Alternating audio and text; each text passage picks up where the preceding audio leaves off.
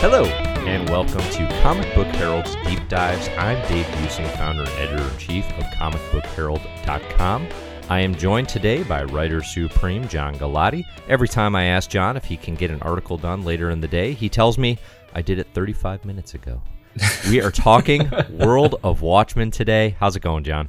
I got a bit of a head cold today, so I apologize to all our listeners for that business. But otherwise, it's, I'm excited to talk Watchmen. It is head cold season. We are recording this uh, in November twenty nineteen. It's our fourth deep dive here on C B H. We did House of X and Powers of ten most recently. If you're curious, you can check out the playlist for all deep dives. I'll put in the show notes here. But um, these are these have been fun. It's a big, we're doing like big conversations around some of the comics and comics adjacent, in this case, media that we're most excited about or that raise the most interesting questions to us. Today, it's Doomsday Clock and H B O Watchmen, right? The world has kind of, Watchmen has kind of caught the world by fire yet again. Uh, here, all these, you know, thirty plus years later. So what I really wanted to look at was Doomsday Clock has eleven issues released at this point of a twelve issue mini, or I guess not mini, a twelve issue limited series. Watchmen, H B O's Watchmen. We've seen three episodes. The fourth is going to be released today. So we are in in a state of flux with both, right? Neither has concluded, but I think we have enough to go on where we can start asking questions about how Doomsday Clock is approaching a Watchmen sequel, how H B O Watchmen is approaching a Watchmen sequel, what that tells us about what I have ranked as my number one favorite comic book of all time, which is Watchmen, right? Like, I have it there for a reason. I've reread it very recently, and I stand by that claim. I feel pretty good about it, honestly. It's all, it's one of those things where, like, I feel like it's not cool to have Watchmen be your favorite comic anymore, you know? I don't know if you yeah. kind of get that vibe from, like, the... the the culture and sort of the like contemporary comics critic. It's definitely a book that has come under fire. Yeah, and that's a lot of criticism. Yeah, a lot of fair and, and pretty good reasons.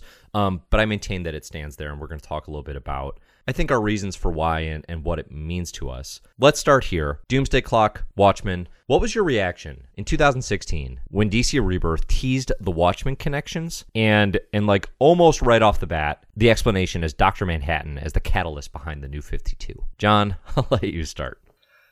I was real apprehensive. Okay. Um, you know, the Watchmen up until that point had not had a really great track record of being adapted. Mm-hmm. Um, you know, the first time was obviously by Snyder, which didn't work out.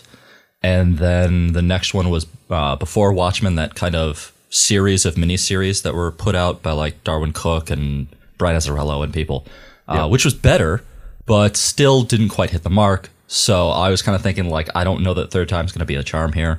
I'll stand by um, that Darwyn Cooke Minutemen series. It's actually it's good. It's quite. I mean, it's Darwyn Cooke, so it looks yeah, amazing. Yeah. But it also, like, I know that I know this isn't the focus of what we're going to talk about. It takes the more ideas of Minutemen that are all mm-hmm. mysterious, and it actually fleshes them out in some kind of mildly surprising ways. But anyway, if you're going to read any before Watchmen, I say read Minutemen and then probably let the rest go. Yeah, like you could read one issue of Brian Azzarello just to marvel in the fact that he knows how to write Rorschach's tone. And that's, yeah. um, though, I don't know, you could make an argument for the Silk Spectre comic that was also done by Darwyn Cooke and Amanda Connor. That's Cooke and Connor. That's pretty good, too. Yeah. Yeah. So I, I would agree. There's the track record of trying to bring Watchmen to life. Obviously, the two thousand nine Watchmen movie by Zack Snyder is the biggest instance of this, I think. I've long said that it, one of my hottest takes, maybe, is I... I, the way I said it recently was, I never would have read Watchmen if not for two thousand nine Watchmen by Zack Snyder. You said that before, and it tears me up inside. I think in retrospect, the never part of that is a little too hyperbolic, because what I'm essentially saying is that movie was a really effective advertisement to me to go and check out this graphic novel. It's a really good commercial because I wasn't super into comics at the time. You know, yeah. and, and my knowledge of comics was mostly like Marvel D C stuff, and it got me outside that box. And then I read Watchmen as as a young person into, like, you know, I was an English major. Like I was I was reading James Joyce and Nabokov, and I was like, oh, this is a comic book that is holding a candle to those. That's yeah. cool. The mere fact that it was listed as Time, uh, you know, magazine's one hundred Greatest American Novels, I was like, mm-hmm. oh, this is legit. It had that air of, this is legitimate literature that I didn't at the time, no comics could approach. Now, now I look at it and it's like, yeah, I, I think a lot of comics do that. And and it's, you know, it's a medium that I absolutely love. Um, but for me, that was a big deal. So I'll admit to a curiosity and general excitement when Watchmen was teased in D C Rebirth, if some general skepticism that they, they being in this instance, Geoff Johns as the writer, storyteller, and apparent architect, could bring it to life, I think. Um, but at the same time, like, there's always a pull for me, because I love the twelve-issue Watchmen series by Alan Moore, Dave Gibbons, and John Higgins, because I love it, even though I know there shouldn't be more. I know Alan Moore has famously, famously said, I do not want there to be more of this. D C, he feels D C did him wrong in every regards, right? And, like, we're not going to go into the creator rights component of this, but mm-hmm. I think there's, like, if you're looking into the creator rights and maybe just the ethics of it, We should not we should not consume more Watchmen media and feel good about it. you yeah. know what I mean? If you're looking at it through that lens, it's kind of hard. Sure. Um, I guess my first reaction would be that I don't know that there... I'll, I'll have a hot take and say that I don't know that there should not be more Watchmen. Sure, yeah. Um, but we'll get into the specifics of my qualifiers there later. Um, the one thing I would interrupt to say, however, is that there's a popular misconception that Moore's fallout with D C was over creator rights. Yeah. And if you go back to read his interviews uh, in eighty-seven and eighty-eight, after he published Watchmen, it was actually based off of their new morality rules that were coming into play, mm. um, which I think becomes a really interesting factor later on when we talk about adaptations, because that's really about who gets control, who gets to pick their own audience, um, what responsibility and respect that we give readers. And that was Moore's original disagreement. His argument about creator rights didn't come up until, I think, the nineties. Because mm. the, the first interviews I could find are all him talking about the uh, the new morals and rating guides that D C and Marvel were both introducing at the time, due to it being like the end of the Reagan era, beginning of the Bush se- uh, senior era, and that transfer yeah. period. That's a really good point. And it brings up a point that I, I meant to drop at the top of this, which is... Watchmen, Watchmen-related material, deals with some pretty sensitive graphic issues, I think. Mm-hmm. So as far as content goes, I think, like, we're going, you know, typically Comic Herald conversations, we approach these in a, a pretty friendly, all-ages manner. Um, I think we are going to continue to do so. That said, there are some pretty sensitive adult themes that may not be appropriate for some audiences, um, and, and may not be things that you necessarily want to listen to. So...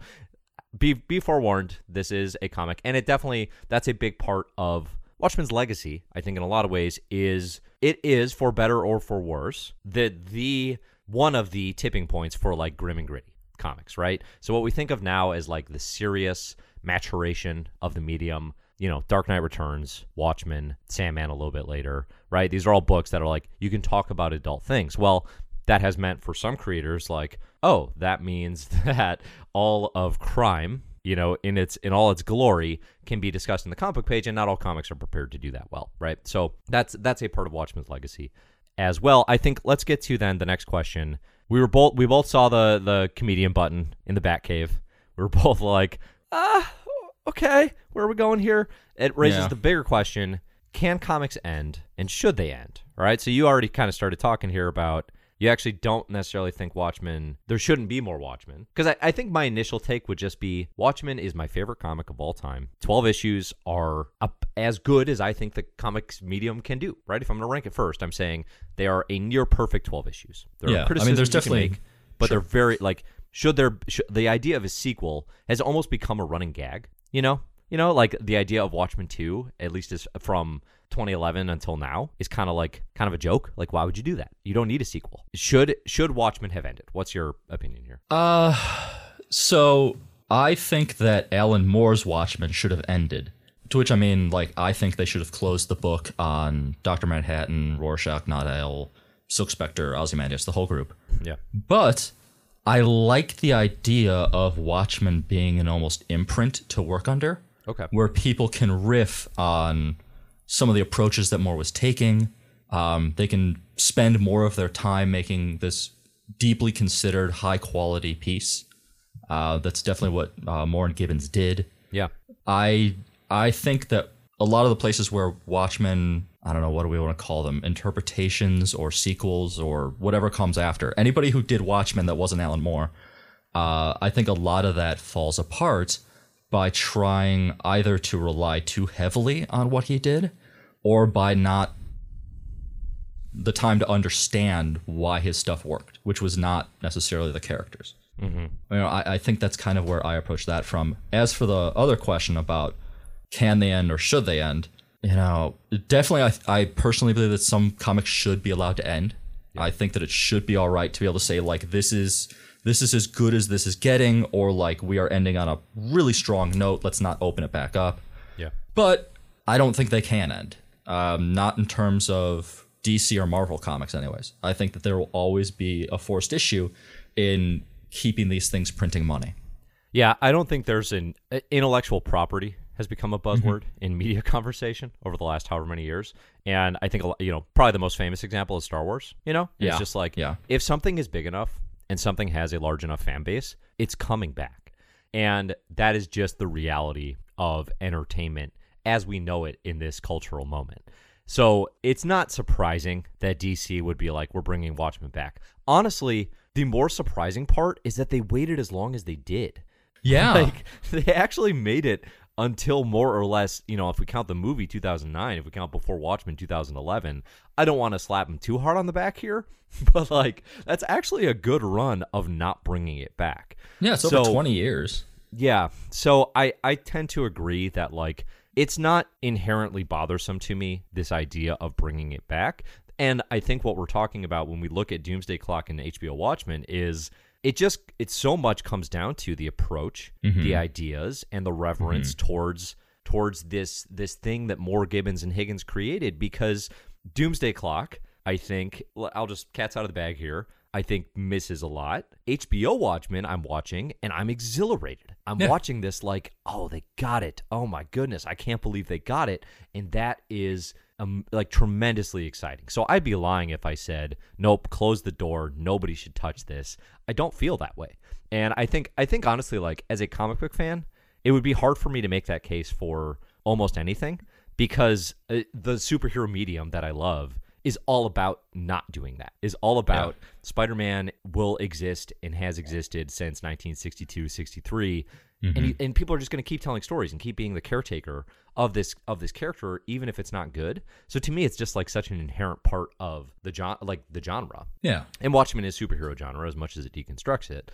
Um, it just, I don't know, it just like makes sense. That's how I that's how I enjoy this entertainment. So I think with Star Wars, the one thing you see is, and the thing that Disney recently realized is less is more a lot of mm-hmm. times. There is in there's a danger to overexposure, and that's my biggest hope here with Watchmen is less is more. D- if you're going to do them, it's a big deal, you know? Yeah. It's a big moment. Um, even if it doesn't work, it needs to be a big moment. If we see next year D C's got a line of Rorschach, Night Owl, Silk Spectre ongoings and a, a Rorschach Batman team-up comic, that's going to be really bad.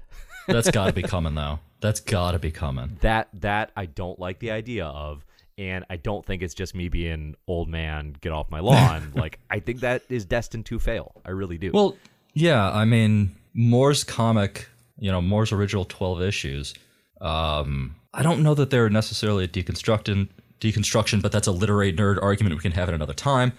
Uh, I think that it's... I think I agree know, with you, for the record. Yeah, all good. Um, I think it's the issue that Moore was making a commentary in a lot of ways about where comics were at at the time. Yeah. And I think that's part of why it needed to end, because that was part of the statement, you know, that the the whole package was considered. So, I don't know. I go back and forth about that one. But yeah, to your point, I mean, do we just want to switch over to talk about um, Doomsday Clock now, or is there anything we got in the yeah in the hopper? Yeah, let's let's start with, I want to start with the positives. Okay. Because I think, you know, you and I were talking about this uh, a little bit before we started, and there's an inherent there's an inherent obviousness to discussing Doomsday Clock in terms of saying, like, well, is it as good as Watchmen? And that is a bar that yeah. we should not be holding Doomsday Clock to. It no. does not make sense to do so, and it only is going to bring negativity into, like, obvious negativity, uninteresting negativity into the conversation. So what I want to talk about first is what does Doomsday Clock do well? What do we like? And for those who are coming in fresh, Doomsday Clock, it's a twelve-issue series that has taken forever to come out. Uh, yeah. Written by Geoff Johns with art by Gary Frank. And it's uh, it's it's D C's sequel to Watchmen, in which they bring the D C universe and the Watchmen universe together, right? That is the premise, is basically looking at um, the situation where the Watchmen characters are traveling to the D C universe. What does it do well? So I'll let you start. I have uh, a couple things that I actually really like, but what are your, what are your takes on like where this comic succeeds? I think that, you know, Geoff Johns does his his usual great job of finding interesting hooks and interesting um, visual metaphors from within the Watchmen story to bring over the D C universe.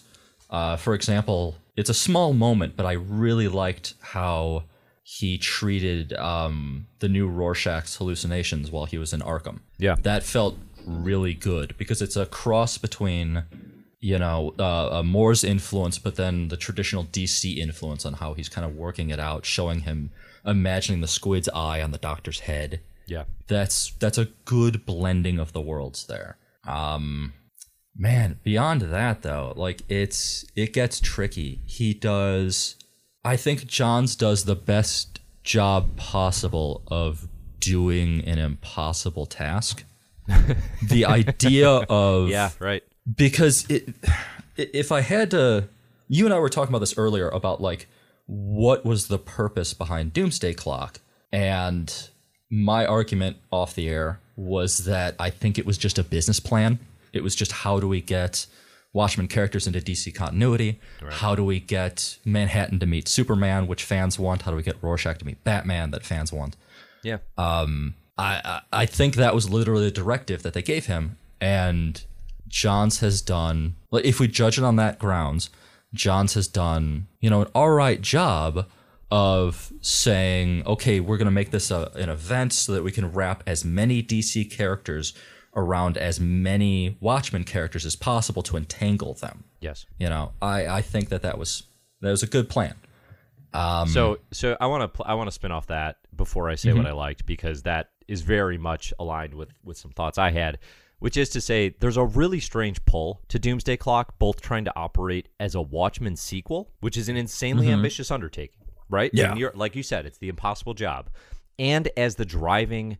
in-universe, in-continuity, D C Universe event. Yeah. Like, this is a classic D C event-style structure, and this will be taken as more of an insult than I probably intend. Um, th- actually, definitely, it's it's not intended as an insult.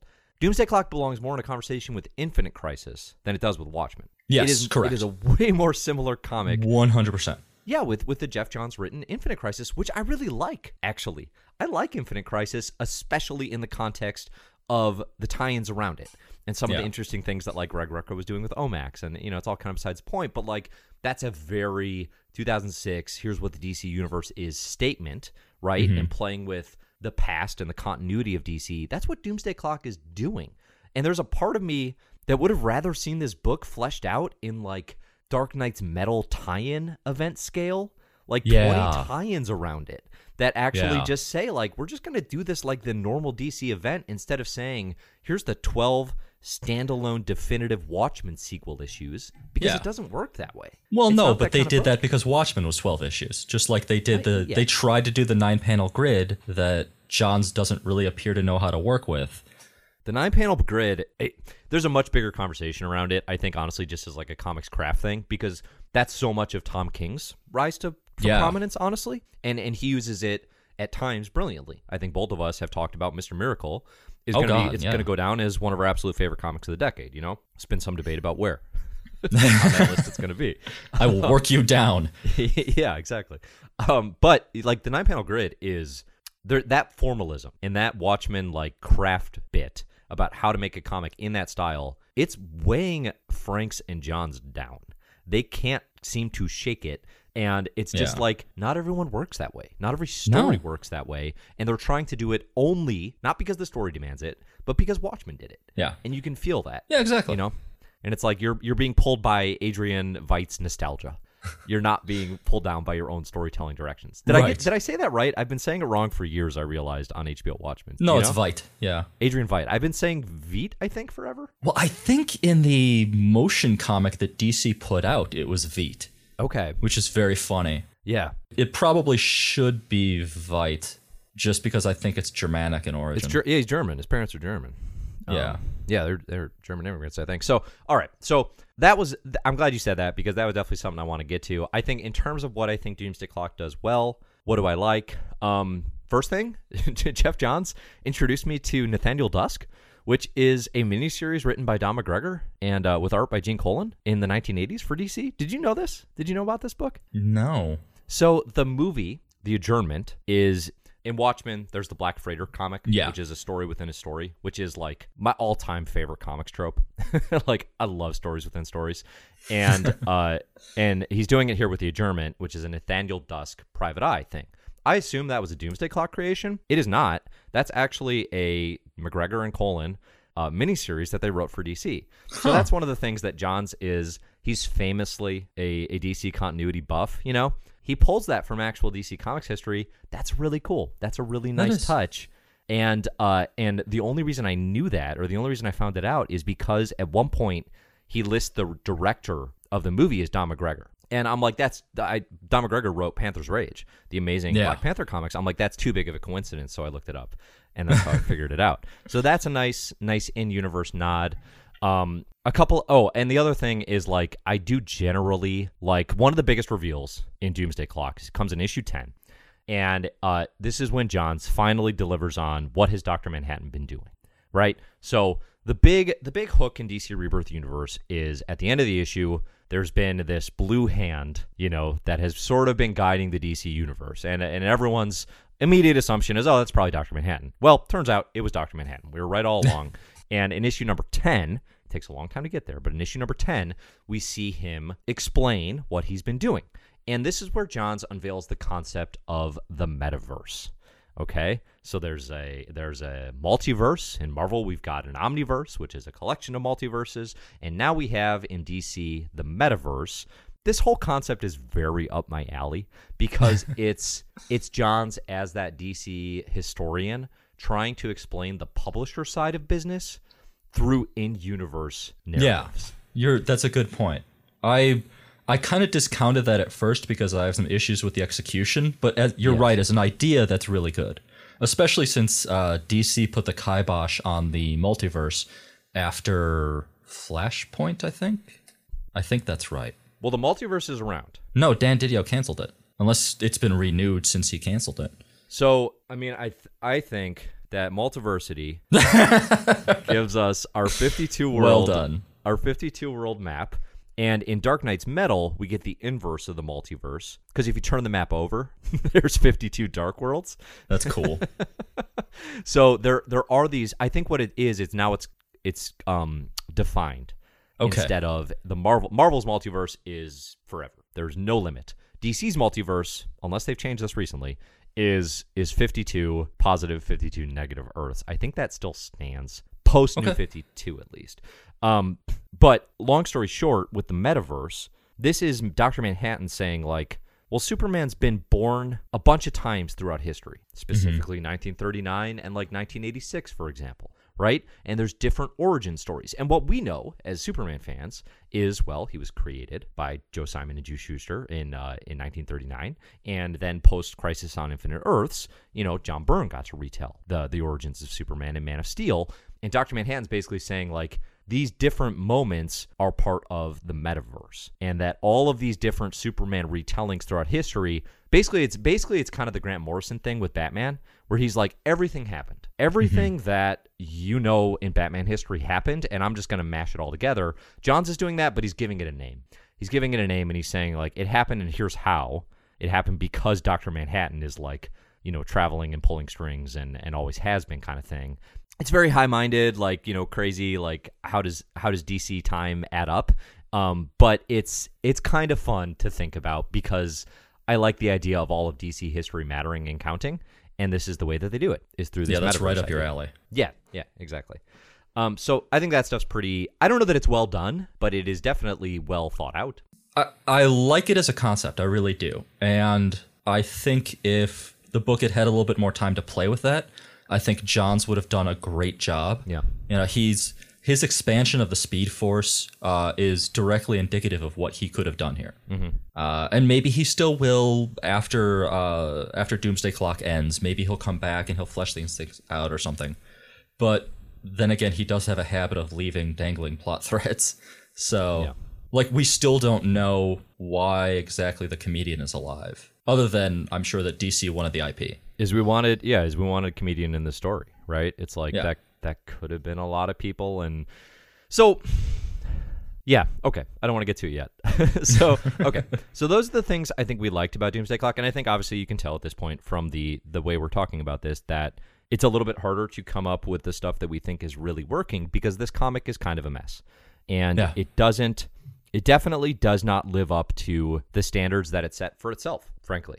Um, I think both you and I would say, like, generally positive feelings about Geoff Johns as a writer and a creator. Yeah. Um, I I really like his Green Lantern work. That was some of, like, the formative D C comics for me getting into getting into comics.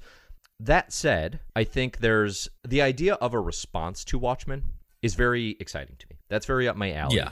And you have plenty of examples. There's the, the reason I held up Multiversity is because I actually just read Pax Americana, Grant Morrison and Frank Quitely story within that. That is a a riff on what if Moran Gibbons pitched Watchmen in two thousand nineteen, right?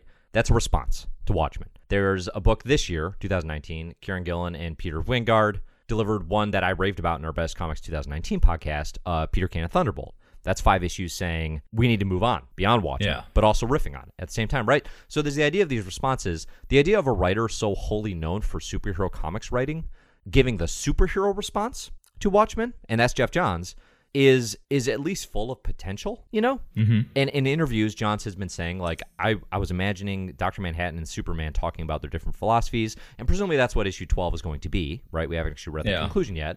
Um This is one of the biggest letdowns of the of the issue to me is instead of John's leaning into his strengths and being like, I'm a superhero mm-hmm. guy. I'm going to write a superhero comic explaining or responding to Watchmen's sort of, again, like we said, famous deconstruction. I think ultimately you and I are like, uh, actually, it's not. It's still a superhero story, I think, at the end of the day.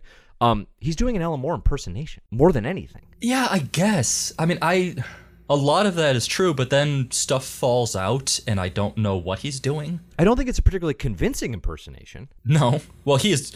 Man, I love Johns' uh, ability to craft a story. I love his ability to zoom in on, like, particular parts of it. Uh, you know, specifically, he usually he usually dives into a theme, a single theme in mm-hmm. a book, mm-hmm. and then makes every last part of it revolve around that theme. So... Green Lantern was all about overcoming fear. Um, the Flash, his run on the Flash was all about how the fastest man in the world needs to slow down and enjoy life. Yeah. Uh, you know, the Justice Society America was all about family. There's, I, I can't remember what, oh, Aquaman was fish out of water. When he falls apart, it's when he ditches that basis as a theme. Yeah. Uh, which happened in his Justice League run and is happening in spades right now because... I don't know what... We are eleven issues out of twelve in, and I'm not certain what the theme is. I think I think neither of us know what Doomsday Clock is trying to do. Like you, like you yeah. said, aside from bringing Watchmen in, what yeah. is it trying to do? And and this is what I was talking about as it as letting it operate as an Infinite Crisis-style event would have made more sense, is it's also trying to be that in-universe, like, big game-changing event... But yeah. it but it doesn't fit. It doesn't fit with anything else happening in D C Comics. You know, nope. it's like it's it's running in parallel to Year mm-hmm. of the Villain Justice League. It's running in parallel to Heroes in Crisis, which gets referenced in this. It yeah. doesn't add up. And I No, hilariously, it's almost its own pocket universe the way that Watchmen was. Totally. And I can't think that that's intentional. That has just to be because of how long it's taken to come out. Yeah. That writers have just abandoned it. Yeah. I think that's that's one of the biggest problems is the timing for this book was like six months after Rebirth, you know, and instead they waited, I mean, what, at least a year, maybe longer, you know, and then the book itself has taken several years to come out. So one thing that I always find kind of, I don't know, I'm not sure it holds water is like when people are critiquing a book a decade later, and it's like, mm-hmm. oh, well, the book took forever to come out, and that clouds my judgment of it. It doesn't matter to somebody reading it a decade later. You know what yeah, I mean? No. Like when you're reading it on D C Universe and you're binging it all at once or whatever the heck this thing's going to be called, you know, H B O Universe in ten years. Um, like it doesn't matter to you. But in the moment, the publication cadence has mattered a lot, I think. So let's let's from there look at the the T V show a little bit more because I think it colors a little bit about this idea of what is Watchmen supposed to be? If Doomsday Clock isn't it, and I think we're both kind of in agreement that it's not. You know, it's it's a it's a muddled attempt to merge Watchmen and D C characters, mm-hmm. and it's kind of it's try, it's trying to do it in the more Gibbons Higgins style, and it's all kind of just in the middle. It's all kind of in the middle yeah. of the road. We're not totally sure what the the questions are. Honestly, like the whole idea around the Superman theory is the hook of like the arms race in this one, and why are all super powered people American? It's not an interesting hook to me, and it just it kind of falls apart, honestly. It it could have been, but up against up against the scale of how many heroes are involved and now two universes are involved, it doesn't hold up to that. Yeah. You know, if they had zeroed in on that as a theme, on American exceptionalism, let's say, sure. as a theme, I think they could have done something with it. Yeah. I don't I don't understand what they're doing right now. Yeah. Um, but yeah, let's I guess the only other thing that I would say to close off Geoff Johns is that while I do love him as uh, a storyteller, he's, you know, incredibly literal, and I don't quite understand why he was picked for this book, because he really he doesn't have the poetry in his soul that uh, uh, Alan Moore or Grant Morrison or a Neil Gaiman or somebody from that ilk does. Yeah. So it feels like just such a tonal mismatch trying to make him write, you know, an Alan Moore story. That's that's why I think the the impersonation thing is such a mistake, is because yeah. that is not John's strength. That's not what he does. So plus it misses the point of Watchmen entirely. Yeah, like and, the actual book. Right. And and right, exactly. To come in and just say, "Oh, we're just going to do it again." I the also there if I'm going to like really get on him with a criticism, the arrogance, the ego to step in and think, oh, I can just do, I can just do it more. Right? It, it's crazy. That'll be fine. It's crazy. Like there's nothing, there's nothing in your your catalog, which is deep, no. which runs to you know twenty years, and it is many often Eisners. Very good. Many Eisners, exactly. There's nothing in there that suggests you can write an Alan Moore, Dave Gibbons, Higgins comic. You know, so like no. the arrogance there to step in and think you can do that. Is is bewildering. I don't know why why that would be the thought. And yeah, it doesn't. It hasn't happened. And again, like we haven't read the twelfth issue. It's a little bit like Heroes in Crisis. I, I think to me, where it's like a- after issue eight, people are like, well, wait and see how it ends on issue nine. It doesn't matter. It doesn't matter. Yeah, there's at this no point. Runway left. The experience. There's no runway, right? Like you've run. Yeah, exactly. You've run out of room to make this a win. And yeah, and issue eleven already is starting to just cram in last minute information. eleven was an like. exposition comic. Yeah, eleven was here's what's happened so far because oh, it's and been a please so creep reading at the end. Oh my gosh, like that those last two pages are just like please buy the next one. I I think eleven was the worst issue of yeah. the bunch. You know, I definitely like okay okay you yeah. we you you've heard us. You know we don't love Doomsday Clock. Yeah. I wouldn't say I hate it. I just think it's kind of no. a letdown, especially when you th- consider the standards. You've set the standard for yourself, and it's it's falling very, very short, right? Uh, I think the best way to, for me to say it would be that I'm frustrated by it. Yeah, because it could have been it could have been anything else, and it wasn't. Yeah, sure. So that that gets to me. Between Doomsday Clock and H B O Watchmen, you have two creative teams with the what I think is like the exact same idea, and they have completely varied levels of execution. So H B O Watchmen makes it makes following up Watchmen look like a great idea. Mm-hmm. I think so far. We, again, we watched three issue three episodes, and I've, like I said, been completely blown away at their ability to tell a Watchmen sequel. Yeah. Doomsday Clock, on the other hand, feels like the proof that D C Comics should have left this work the hell alone. You know? Yeah. By the time I got into comic books, like I said, the idea of a Watchmen sequel was a running gag. Have you ever read Chip Zdarsky's pitch for Watchmen two? He wrote this. It was published on like Warren Ellis's website in the early twenty tens. No, you know but about? Now I need to. I love Chip Zdarsky. I have to put this in the show notes. Then I have to track Please. this down because it's hilarious, and it also is like the perfect encapsulation of of the idea of following up Watchmen just by like upping the ante. So one of Chip's hooks is like, "Ooh, in the in the first one, Doctor Manhattan had full frontal nudity. So guess what? We're gonna get we're gonna get backside nudity." And it's like grotesque drawings of Doctor Manhattan. Oh, but... no. Oh, Chip, it's, why? It's not what you want to see, but it's simultaneously perfect. Yeah. Um. So, okay. So given that context, H B O Watchmen, Damon Lindelof, and, and the entire crew step in, and they say the same thing as Doomsday Clock, amazingly. Yeah. Like, we're going to do a sequel. We're just going to do X years later in the in the Watchmen universe, but it's working. It's yeah. working so well. I have two questions here.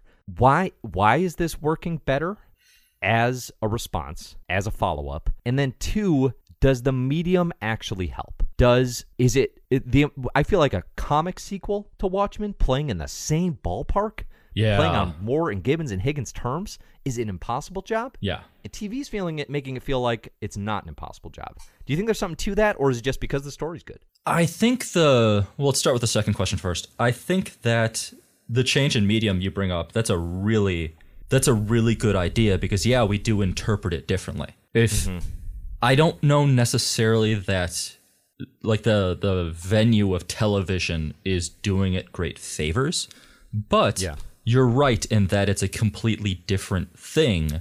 We are more free to to judge it as its own thing. Yeah, um, I think that's absolutely right. And actually, no, maybe I think television does change it, because uh, there's a lot of stuff that Moore writes that you just can't have a human say out loud. It doesn't make mm-hmm. sense. Mm-hmm. You know, where people don't talk that way, no matter how beautiful it is on page. Sure. So I think definitely, yeah, the the medium helps in that way. Um, I'm sorry, the cold medication is catching me. What was the first question? No worries, no worries. You know, the other piece with the medium that I actually think, because like my one thought was like, okay, because I kind of came to that revelation. I'm like, oh, I think it's, I think the medium's actually helping it a ton, because mm-hmm. it's just like I'm watching it on T V as opposed to like I'm used to judging it as a comic. Yeah, and I judge a lot of comics now, right? Like yeah. that's how I spend a lot of my time. But I don't judge as much T V, so I think that helps. But then you think about like the two thousand nine movie, and it's like, well, it's not. It's not a it's not a de facto win just to move the medium, right? So I, I do think it's important to delineate, like, just because it's off of the page doesn't mean it's going to be better. No. In this instance, though, it helps. Take the creativity and the approach, it helps, exactly.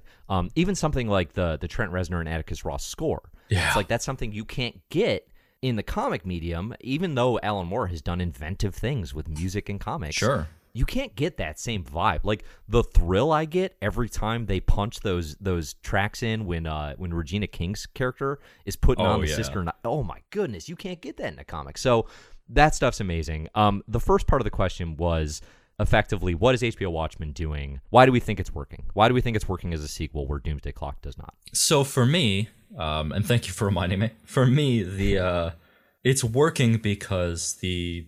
Someone involved, uh, either, you know, Damon Lindelof or the, the script writers, I don't know who, someone took the time to pick apart Watchmen and said, what do people actually like about this? Why does this mm-hmm. thing work? And it was brave enough to introduce new characters, new plot ideas, stuff that's not just purely referential to the source mm-hmm. material. Um, yep. I think, you know, to your point, Doomsday Clock kind of fell apart, you know, fell apart rather.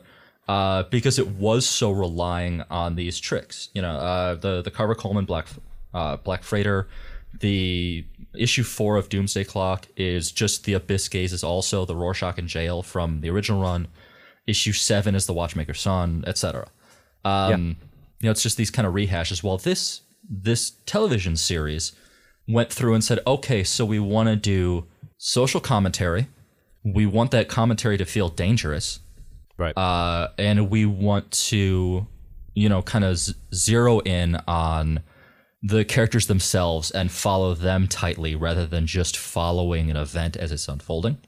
Yeah. Uh, I think that all of those are tremendously successful. I, I have some some misgivings about other parts, but, you know, by focusing in on the uh, the issue of racial injustice, they've really made that show topical the way that Watchmen was topical. And right. it's kind of talking about something that we're very bad about talking about, just like Watchmen was. Yeah, yeah, one hundred percent. I think that's a great way to say it. I also think one of the biggest differences between the two is there's a wonder and mystery to the T V show hmm. mirrored against the absolute lack of mystery in Doomsday Clock. Yeah. Like, the T V show is saying... It's it's a very rewarding experience to have read Watchmen, and especially, like, I just reread it. Having just reread it and watching the show, I'm getting a lot more out of it. Mm-hmm. The references are tighter, the Easter eggs are closer, but they're also, like, they're relevant. They're not just, like, I mean, there are Easter eggs, of course, that are just fun little, like, oh, there's uh, Flight of the Valkyries in the background or something, but, like, or Ride of the Valkyries. Um, but like, there's also like, oh, Lori Blake shows up and she's going by Blake. Yeah. And and then you read, have you read the back matter for the, the Watchmen series? This Pedopedia thing? No. Oh my gosh, go to the go to the H B O Watchmen website, and they've got this thing called Pedopedia, and they're these F B I files, and they're doing the the back matter stuff that Watchmen did in each issue. They would have, you know, um, excerpts from Hollis Maces' Minutemen, right? But in this, they're doing, okay, this episode, here's uh, the legal case for reparations that was made in this Watchmen universe, and or here's a clip explaining, a memo explaining the F B I's approach to declaring Adrian Veidt dead. Mm-hmm. It's fantastic. It adds so much detail to the world. Hmm. And it's like, having just reread it, I'm getting so much more out of it. And one thing I realized is there's the the entertainment has to has to convince you to want to read that stuff. Yeah. So in Watchmen, the back matter is like, yes, I want more. And after you read that first excerpt, you're like, oh, this is, Alan Moore is fully committed to making this excellent, even like like Night Owl's um what is it, ornithology oh. journal entry on birds? It's like, you know how many ornithology journals I've read in my life, John? It's a pretty small number. Yeah, and I want to read it every time I get to it. The show's doing the same thing, and then it's offering this P D Pedia thing that I found recently is like as much fun, and then Doomsday Clock has back matter, and every mm. time I get to it, especially as the series progressed, I was less and less interested yeah. in actually reading them. It was just like, it's not winning me over. There's not mystery to this that I want. I, you know, I'm hungry for details. I'm hungry for the world building and learning more about this place that I don't quite understand, that is mm-hmm. familiar yet different. Doomsday Clock doesn't have that magic. And I yeah. think so much of it is because the mystery that was teased in two thousand sixteen, the answer's been right there all along. Yeah. It's just like, oh, is it Doctor Manhattan? Yes, it's Doctor Manhattan. How is it Doctor Manhattan? Well, issue ten kind of goes into it a little bit more, but like, there's nothing more to it than that, really. Well, it's it's also the fact that wrapping something as familiar as the D C continuity around Watchmen takes a lot of the mystery out of it. Yeah. You know, that's that's unfortunate, but true. Yeah. So I I would totally agree with you that the the H B O Watchmen series has been surprising. Yeah, I would say surprisingly kind of special. Mm-hmm. Um, and I and I've also just been surprised by, like, again, I, you actually said before we started recording, there's a chance that they had read some of Doomsday Clock before putting H B O Watchmen together, mm-hmm. because there. Otherwise, though, it's just like there are. It's fascinating to me, the idea that they didn't, and that Lindelof, Hughes, everyone writing, everyone involved, they came to some of the same conclusions, but mm-hmm. in such, but then executed in such different ways. Yeah, as like Johns and Frank on Doomsday Clock, because, you know, for example, they're both like, well, Rorschach obviously is the P O V character here, right? In, yeah. in Watchmen, Doomsday Clock decides, well, that means we're going to introduce a new Rorschach, yeah. and actually, we're going to, we are going to kind of respond to the ultra conservative, potentially, um, Rorschach is not a hero. No. No. In Watchmen, right? And I think that's a big misconception. It's one of the biggest things that both are playing with. Doomsday Clock's answer to that is, we're going to make him the victim, the victimized son, or mm-hmm. Rorschach's psychologist, and also he's going to be African-American, yeah. which takes a lot of that, like, neocon potential racism that, like, maybe isn't too explicit with Rorschach, but is explicit in the New Frontiersman paper that he's obsessed with. Mm. You know what I mean? Like, at a minimum, that's the media he's consuming. Um, it takes that and it puts it, but it puts it in very just like, well, our answer is to make him African American. That's it. Yeah. It doesn't get explored more than that. H B O Watchmen, that's the whole, that's the hook. Yeah. That's the show which, so far. Which makes so much more sense and works so much better because uh, uh, it's, it's difficult to say why this is an issue, but I don't know that making, first of all, making a new Rorschach is, is fraught with problems to begin with, but... Yeah. The idea that merely changing his race somehow fixes a problem with the book, that's just that's just the wrong idea because it doesn't understand, mm-hmm. you know, the purpose of Rorschach's character who, you know, for those who don't know, Moore created Rorschach as a way of satirizing and lampooning the ultra dark and highly violent and conservative characters of um, Frank Miller. Like, mm-hmm. that's... Rorschach is not only not supposed to be a, a hero, but he's supposed to be disliked. So I, I don't. He's also based on. He's also based on the famously objectivist Ayn Randian Steve Ditko question character. That's true. Right? Yeah. So like, there's a, there's an additional degree of lampooning there. You know, I will I will say too, reading Watchmen again, I do like Rorschach. Like.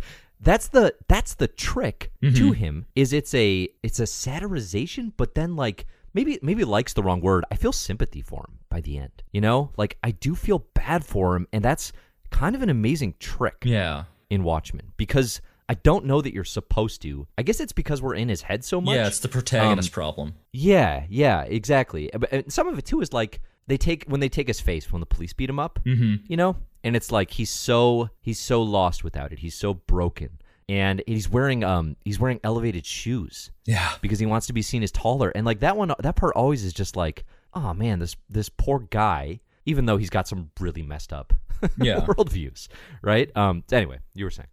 Uh oh. So I don't I don't think that by simply changing his because changing his his ethnicity didn't. Do a whole lot. It didn't add a new dimension to the character mm-hmm. in the way that Regina King in the H B O show adds a whole new dimension to the world. You know, yeah, it it, right. it breaks things wide open, um, which for obvious reasons I don't think Johns could have done in the in the space allotted to him in the twelve issue Doomsday Clock. Yeah, that's there's been some work in that show that on um, on racial injustice that I've absolutely loved. I love that they brought in Bass Reeves, both because that's, you know, a spectacular story. Uh, he was the U S Marshal who they uh, highlighted in episode two, um, but also because that inclusion of Bass Reeves sort of feels like an Alan Moorism without it being a literal Alan Moorism.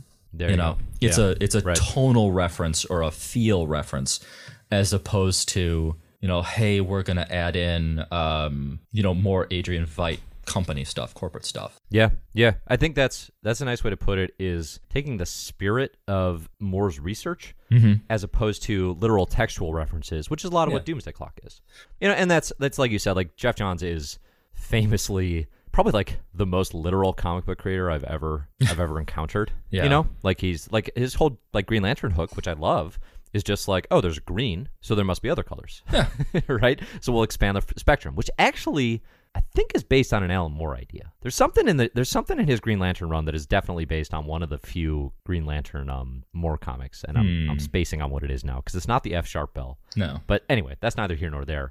He's so literal, and that his textual reference is like, oh, Doctor Manhattan said he's going to another galaxy at the end of Watchmen, right? And he hits that beat several times, and then. That's literally what happens, right? Is like, oh, well, that's the D C universe. Right. And I, I, on one hand, I kind of appreciate that as the way to get from point A to point B, but it's also, it's not adding mystery and wonder in yeah. the way that Watchmen makes me, like you said, like Bass Reeves, the Tulsa Massacre. It's yeah. historical and, and, and devastating mm-hmm. and real and real. And like it hits with a a world building, yeah. a tonal world build that is like, I need to know more about this place because it's both somewhere I live and somewhere totally mysterious to me. Yeah, and I love uh, when you bring up the Tulsa mass- Massacre, not only is that a spectacular story that people really should know, um, and it, it definitely is that, but also it's such an interesting twist on the reference material because where Watchmen ends with this gigantic bloody massacre and a town being destroyed,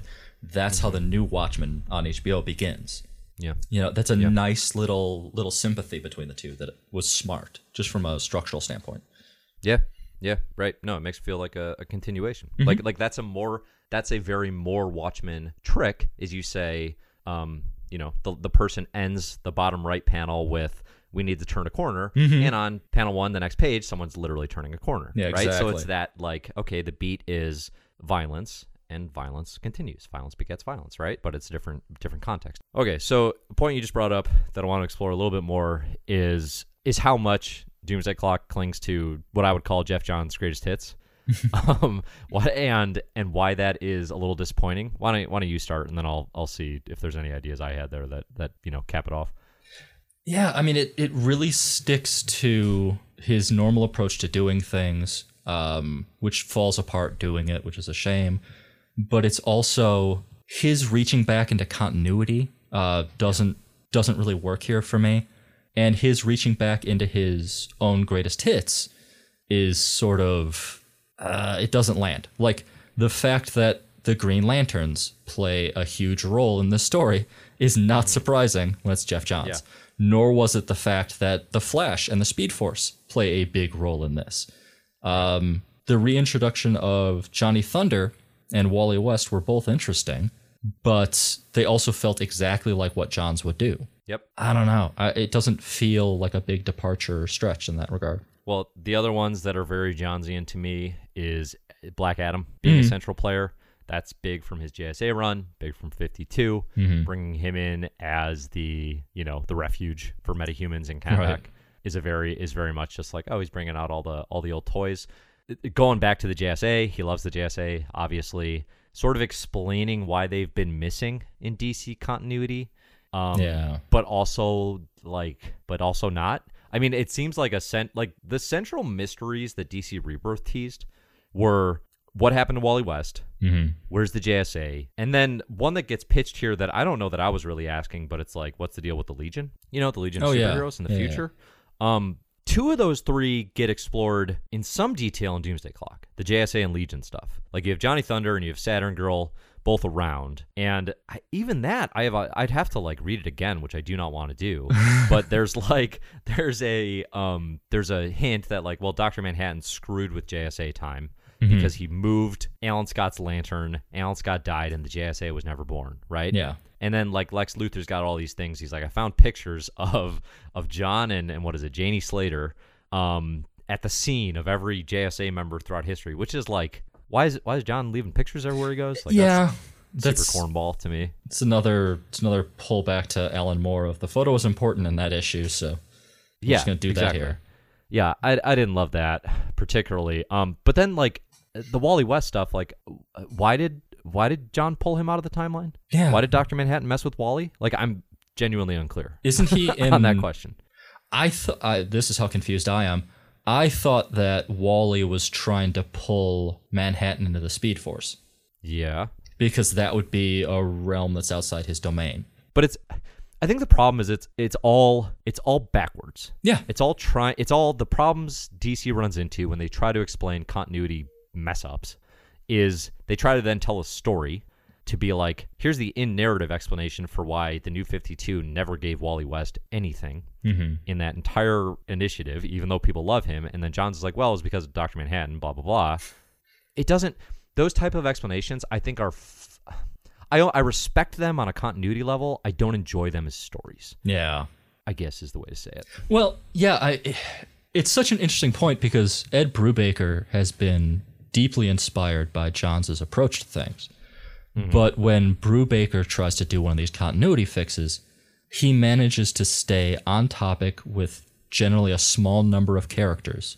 Right. So the only thing you're right. dealing with is the story. You know, the yeah. the Winter Soldier run is amazing because it's really about like two or three characters. Right. Yeah. It's a small piece of Marvel history. Yeah. And and trying to introduce the Watchmen series while also fixing continuities within the D C universe, yeah. Like, what are you doing? Which you can't do both. Which one are you doing? Yeah. No, I think that's the thing. Is is it's a lack of focus from something that really needed to be focused, um, and that's something we just finished talking about, which is H B O Watchmen is pretty well focused. Yeah, it really is. No, um, they they know what they want to talk about. So, all right. I think all that is to say gets us to kind of like the, the question that we were we were using as a through line for this conversation, which is what is Watchmen to you? John, this is a question that you asked me, and the, the criteria you put on this was in as few words as possible without mentioning the creators, characters, or plot, what is Watchmen to you? Mm-hmm. So let's answer this now, having discussed in our in our fashion Doomsday Clock and H B O Watchmen. So I'm gonna start if you don't mind. Sure. Yeah. I asked Until you the recently question. Yeah, yeah, I've, I've thought about it, definitely. And until recently, I would have said, I would have thought about it more in terms of ambition in the comic book medium. Mm-hmm. So, like, Watchmen is a statement about what comic books can be, occupying pop culture and literary grandeur in the same moment. The problem I have with this approach now is it feels like Watchmen is consistently reduced to its formalism. Yeah. I feel like it's been overly reduced to craft, like that's mostly a feat of comic book craft, mm-hmm. rather than a story. And but and when I say mostly, it's kind of a straw man argument, but I feel like critically, that is a lot of what I see now, mm-hmm. is it's reduced to nine-panel grid, incredible use of color and approach, and like I said, those little those little more tricks of, you know, the Black Freighter text is discussing something that mirrors what the newspaper salesman is saying on the same page, right? Like all those tonal craft tricks that I think Watchmen is unbeatable at. Yeah. But it's been almost reduced to that at the expense of a story. And I think if that's true, if that was true, that that's what Watchmen is, then how and why does it work so well on T V? where where it's a different medium entirely. Yeah. And so this is my new answer. My new answer is Watchmen is the ambition to tell the most carefully refined possible superhero story. Okay. That is Watchmen to me. Is even if it fails, even if it misses, it's not about the characters necessarily, mm-hmm. even though that's that's the universe that we live in, and that's the universe that like H B O and Doomsday Clock are inhabiting. It's the ambition to tell the most carefully refined possible superhero story. Moore and Gibbons were really good at that. Yeah. You know, like like unbeatably so. And not everyone is. And I think like the Watchmen shadow looms over so much of comics mm-hmm. since that time. You know what I mean? And not everybody can measure up. A lot of people's ideas about what the most carefully refined superhero story is are very different from the way Moore and Gibbons would have presented it, right? Like right. nineties Youngblood by Rob Liefeld is, is influenced by Watchmen. It is, you know? But but the takeaways are different. The takeaways are more like, oh, grim and gritty. Yeah. You know? Um. So, okay, that's kind of what I came to. What do you think? What's what's your answer? I like what you're saying there. I've been thinking a bit about Moore's love of poetry, and um, Tom King brought it up in an interview on uh, Word Balloon, I think, where he mentioned the fact that poetic writers work differently because of the way that they they try to manage their word count very tightly, very conservatively, and then they write for meter or or beat in the comic, that things have a pacing to them in a very different way. And that's very true. There's an article on, might be C B R, from a, a writer who is talking about the fact that um, the the nine-panel grid is actually a uh, a poetic structure onto itself, that it, it manages this beat.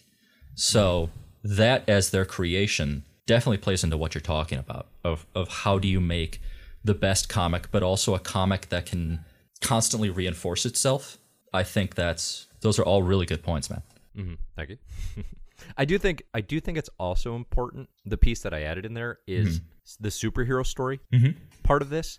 It's not just about like comics perfectionism, mm-hmm. because Watchmen is not Will Eisner's Contract with God trilogy. Watchmen is not even even Sandman, which in some ways is like almost a superhero comic. Yeah. Watchmen is through and through superhero comics. And it's Moore's love of them, you know, it's it's Moore and Gibbons' love of them, and it's also their their attempt to elevate them, like you said, and to update them. And it's very much of the time as yeah. well. It's very much of where are they now? And I think that's so much of what I loved about, I keep coming back to it, but like this year's Peter Cannon Thunderbolt is here's where they are now, right now, right? And that that is meaningful to me um, because it's Watchmen is not a commentary on like, I don't know, like R. Crumb's indie comics. Yeah. You know, like it's not it's not that it's it's genre maybe more than it is medium. Yeah. And where the two intersect. That makes sense. I like that. Yeah. I think for me, um, the answer for what is Watchmen is Shakespearean nihilism, that The the purpose behind Watchmen, um, at least to, to my reading and from going back and checking interviews that Moore did in eighty-five and eighty-seven and eighty-eight, was to say, you know, the same message as nihilism, that you should not accept anyone or anything trying to forcefully impose uh, a set of values or morals on you, which coincidentally is so ironic that it got It got finished off the same year that D C did their morals clause. Uh, it's just so bitter. But the whole book is getting into the situation and showing you that heroes, you know, are not flawless at all. They're petty, they're jealous, they're lustful. Um, and the book reinstates this by Moore's use of um, Shakespearean techniques that he is using language in a way that is to talk up to the reader.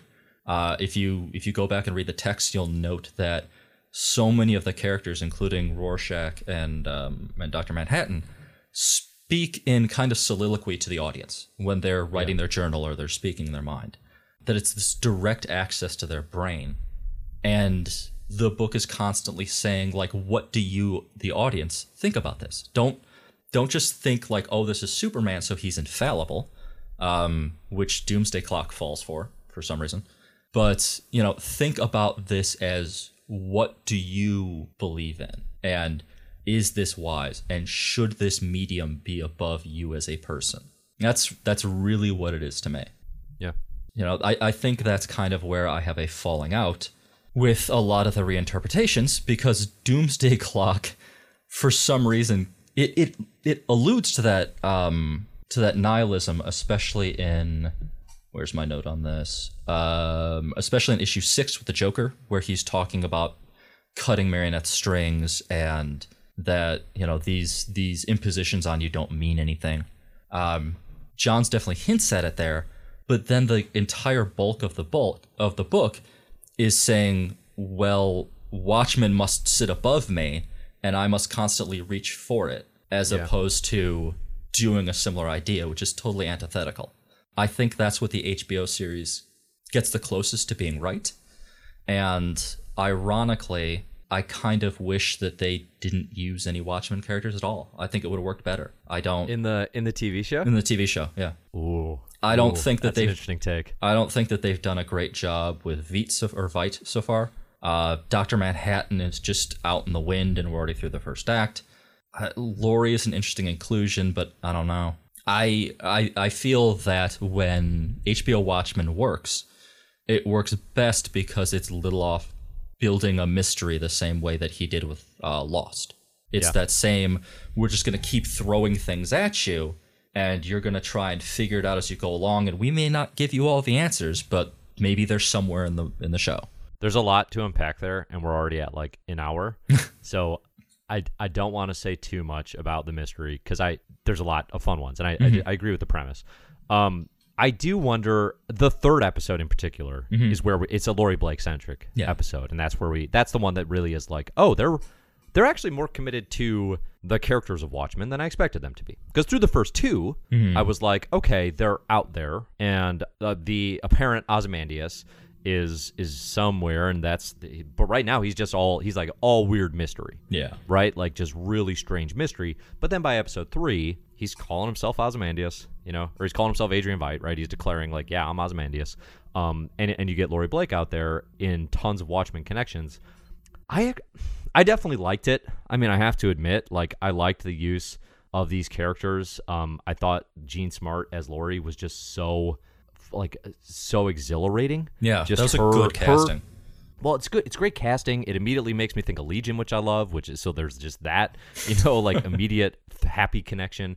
Um, but then also seeing her thirty plus years later becoming her dad, who at the end of Watchmen we know she hated, yeah. hated, and she's taken his name. Apparently, she operated as the comedian for a bit. That's one of the back matter oh. bits that we get.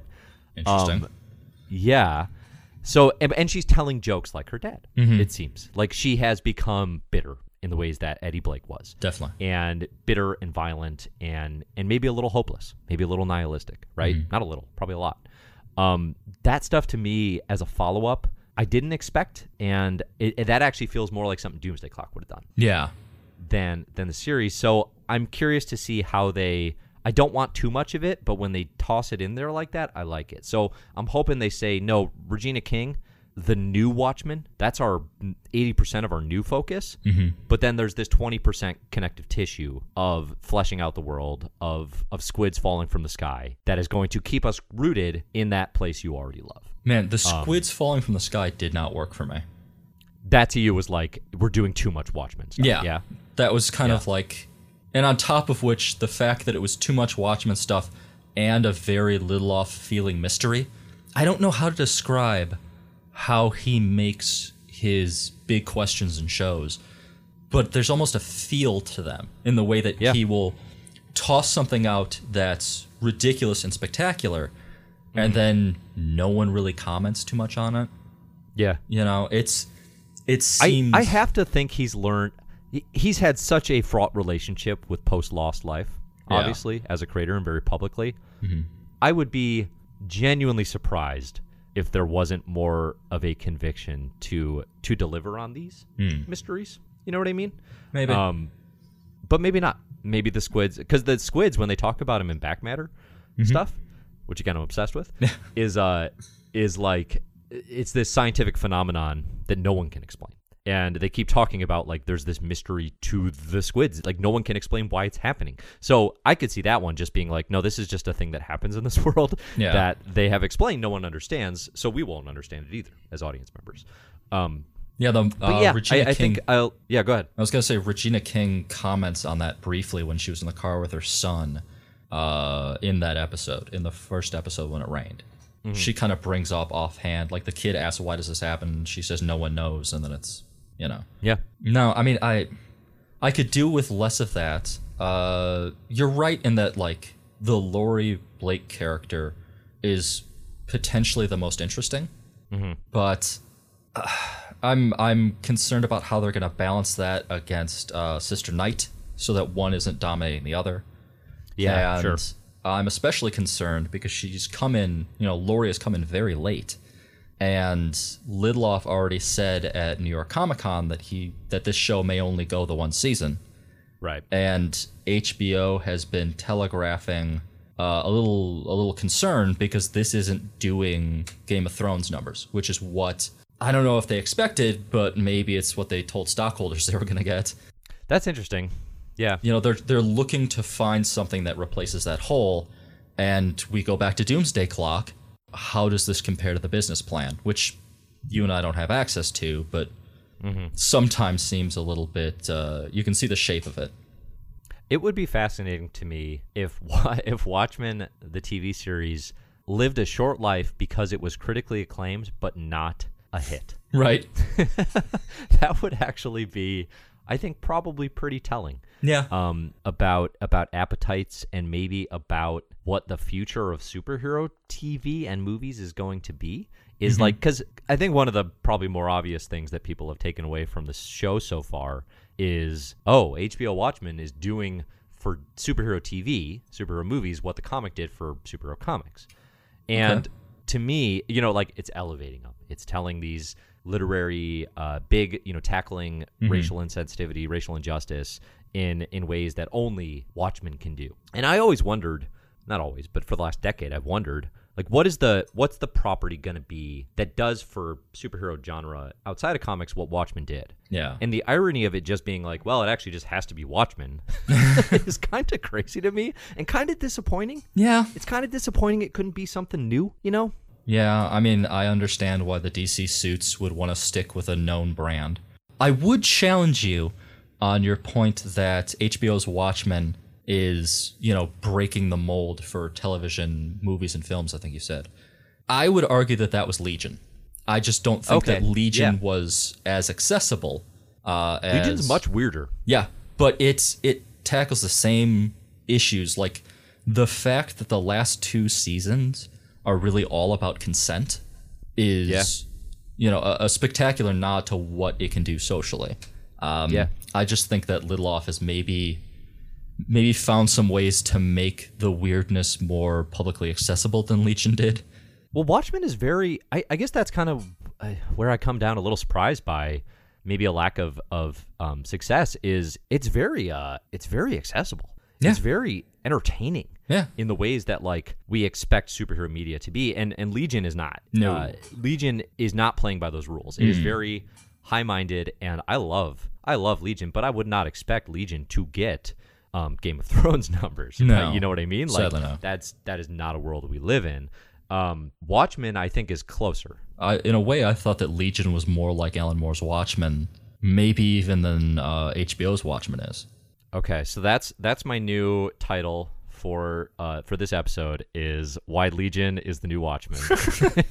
I was hoping we'd call it More Crisis.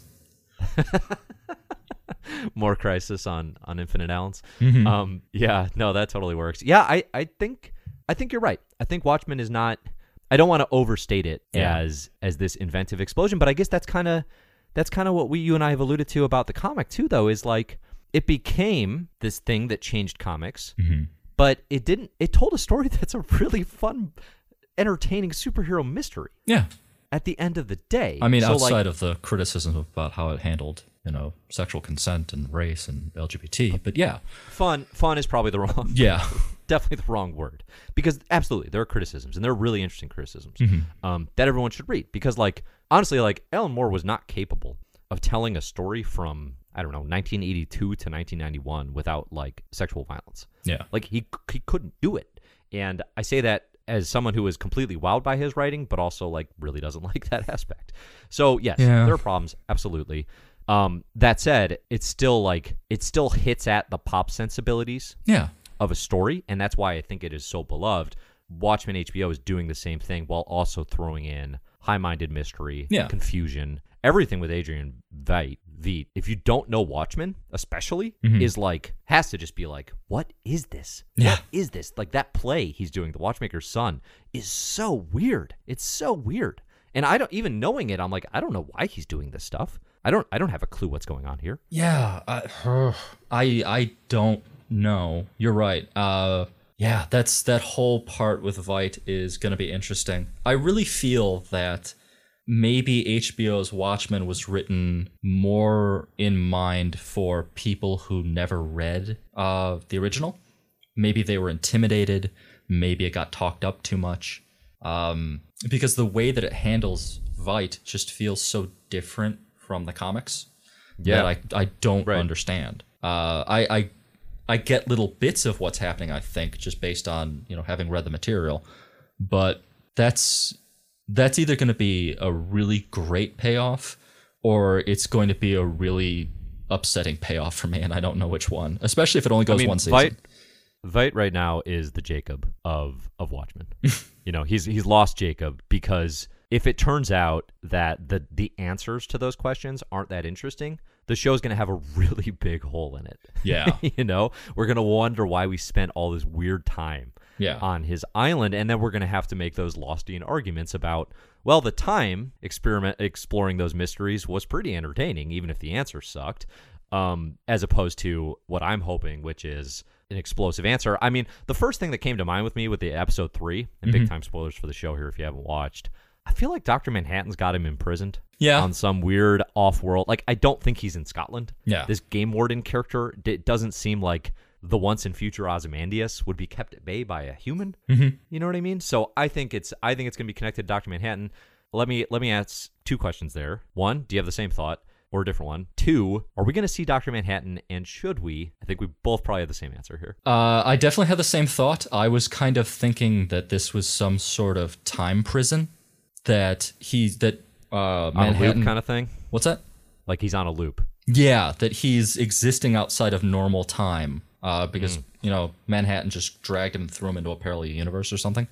Yeah. Um, that was sort of my thought, but I'm also kind of, I'm confused about the structure of it because it doesn't really, to, to fit that idea, it doesn't really make sense, um, the construction of how they have the, uh, the caretakers, because they seem more like imperfect clones, mm-hmm. which is definitely, making clones is definitely a Doctor Manhattan thing. But it's also an Adrian Veidt thing. Um, yeah, right. And now we've got the Game Warden, and I'm like, I don't know what's going there. Uh, yeah. That's a little perilous. But yeah, I, I definitely saw it that way. As for whether or not we should see Doctor Manhattan in the show, I think no. I think that if we are going to make the argument, as a number of the Watchmen reinterpretations have made, that Manhattan is basically God now, Mm-hmm. then he should be like God and be removed. Yeah, yeah. I think I would agree. I I think the most I wanted to see of him mm-hmm. was what we got at the end of episode three, which was, hey, Laurie, I got your joke, and I thought it was pretty funny. Yeah. I like that touch. That was good. Like that's, That was very good. That's enough service mm-hmm. to Doctor Manhattan, to me, to be like, he's out there. And guess yeah. what? He's actually listening. Yeah. Surprisingly. He's actually kind of listening to Laurie, um, but that's all we're going to get. Yeah. And it, I'd be, I would be one hundred percent fine with that. I think... I'd be a little surprised if the show didn't agree. Mm-hmm. I'd, be, I'd actually be very surprised. if they were like, actually, we want to introduce this blue superpowered person yeah. into this world. It just doesn't feel right to me. No, that's a whole level of unreality that doesn't mesh with the very real um, discussion of racial injustice and racial violence. Like, it's just yeah. trying to, you know, trying to merge those two is ugh. Speaking of trying to merge things that don't work, mm-hmm. Doomsday Clock. yeah. Do you think there's a future, depending on how issue twelve ends, of of Watchmen being inside the D C universe that works? Like, is there is there a version of that in comics that is a good thing? So far, no. I don't. Yeah.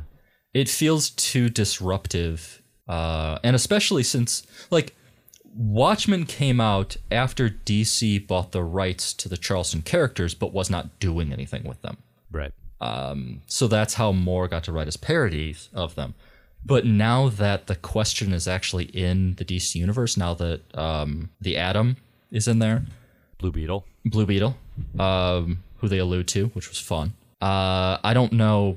I don't know what we're doing. Like, how are you going to have Rorschach and the Question occupying pretty much the same space? Yeah. That doesn't make sense. What also sounds boring. Like, it, it does. It sounds duplicative, you know? Yeah, no, totally. Uh, you would basically just have a, you know, a slight um, tone swap on characters, and that's it. And that's... Yeah. The only the only thing I could see them doing, not the only thing, but probably the most realistic thing I could see them doing is Doctor Manhattan and Superman hash it out mm-hmm.